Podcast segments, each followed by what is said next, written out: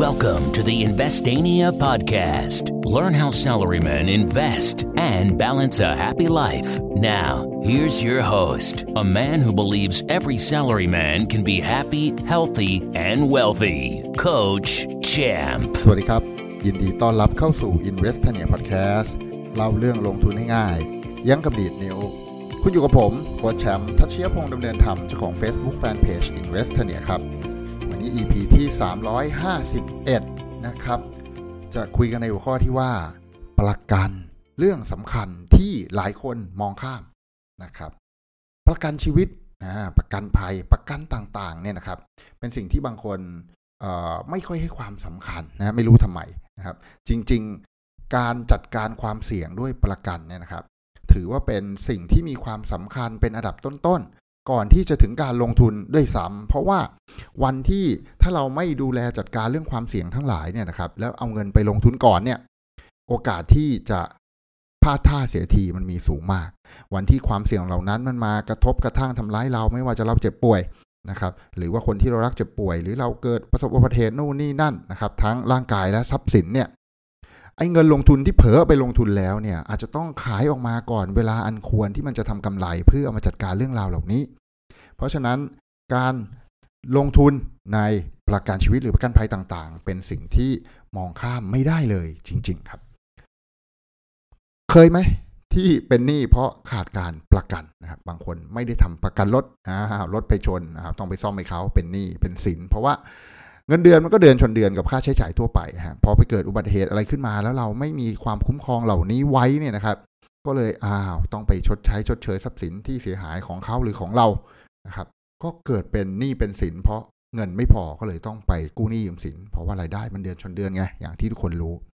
หรือบางคนบอกว่าโอ้โหมีประกันแล้วโค้ชมีประกันรถครับนะฮะรถเนี่ยประกันเนี่ยอินชัวแลนที่เราจ่ายไปนะครับ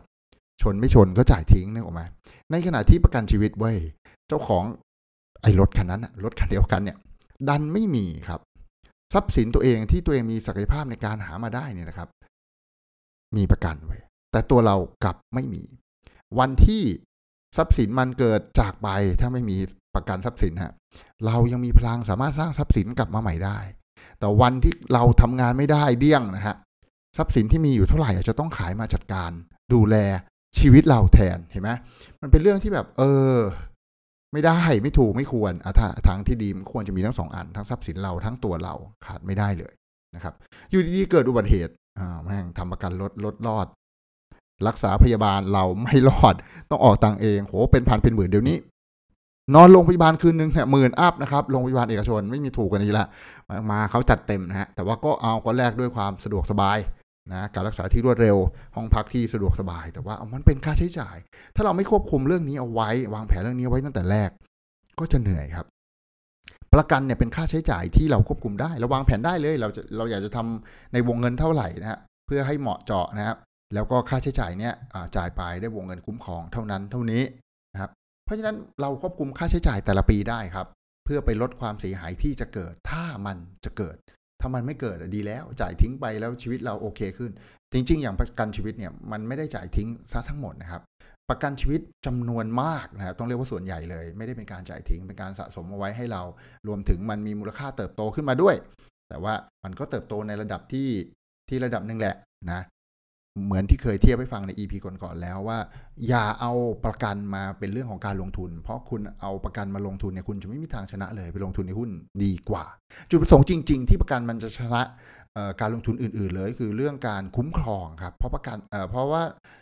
การลงทุนชนิดอื่นมันไม่ได้คุ้มครอง เพราะฉะนั้นสำหรับประกันเนี่ยสำหรับผมเนี่ยก็จะดูเรื่องจัดการความเสี่ยงเป็นหลักเท่านั้น ส่วนการลงทุนแล้วไปลงทุนในหุ้นนะฮะเราไปฟังแล้วใน EP ก่อนๆนะครับวันที่ เราไม่มีประกันนะครับแล้วเราเกิดอุบัติเหตุ ตัวเราเจ็บป่วย หรือคนที่เรารักเจ็บป่วยนะครับ หรืออยู่ดีๆเสาหลักของครอบครัวต้องจากไปก่อนเวลานะครับ อย่างผมเนี่ยเป็นเสาหลักของครอบครัวนะฮะเกิดอะไรขึ้นนะคนข้างหลังเหนื่อยเลยนะครับรายได้ที่ผมหามามันก็จะหายไปครับ แล้วคนข้างหลังก็จะต้องจัดการสร้างรายได้แบบพึบภายในวันรุ่งขึ้นต้องมีรายได้เท่าผม ซึ่งมันเป็นไปไม่ได้ครับ ก็จะเกิดเหตุการณ์ที่คุณภาพชีวิตลด หรือเกิดปัญหาหนี้สินโอ้โหทุกยากลำบากคราวนี้แบบว่า เป็นผีตายนอนตายตาไม่หลับอีกต่างหากนะชีวิตยุ่งเลยครับเพราะฉะนั้นเรื่องราวเหล่านี้ประกันจะเป็นตัวที่จัดการให้แล้วก็เป็นสิ่งที่สำคัญมากๆ หลายคนมองข้าม นักลงทุนหลายคนกระโดดไปลงทุนโดยที่ตัวเองยังไม่มีเรื่องราวของประกันมากเพียงพอนะครับ แล้วสุดท้ายเนี่ยการลงทุนของเขาก็จะต้องขายออกมา ถูกจัดการออกมา เพื่อเอามารักษาพยาบาล เอามาจัดการอุบัติเหตุ หรือว่าทรัพย์สินที่เสียหาย เพราะฉะนั้นก่อนที่จะไปลงทุนนะครับ ผมอยากให้พวกเราตั้งหลักกันสักนิดว่ามีประกันคุ้มครองในสิ่งที่เราอยากจะคุ้มครองเพียงพอแล้วหรืออยังแล้วค่อยเริ่มต้นเดินหน้าลงทุนกันนะครับ ก็หวังว่าเรื่องราวในวันนี้จะเป็นประโยชน์กับพวกเราไม่มากก็น้อยให้เราเฝ้าระวังให้เราเช็คตัวเองว่า เออ เราจัดการเหมาะสมเหมาะเจาะแล้วหรืออยังนะครับ หากถูกใจเรื่องราวในวันนี้อย่าลืมกด subscribe กดแชร์ให้เพื่อนที่ทำงานได้ฟังเรื่องราวการลงทุนดีๆไปพร้อม ๆ กัน แล้วพบกัน EP หน้าสำหรับวันนี้ขอบคุณทุกคนที่ติดตาม Invest Tania Podcast แล้วพบกันใหม่ สวัสดีครับ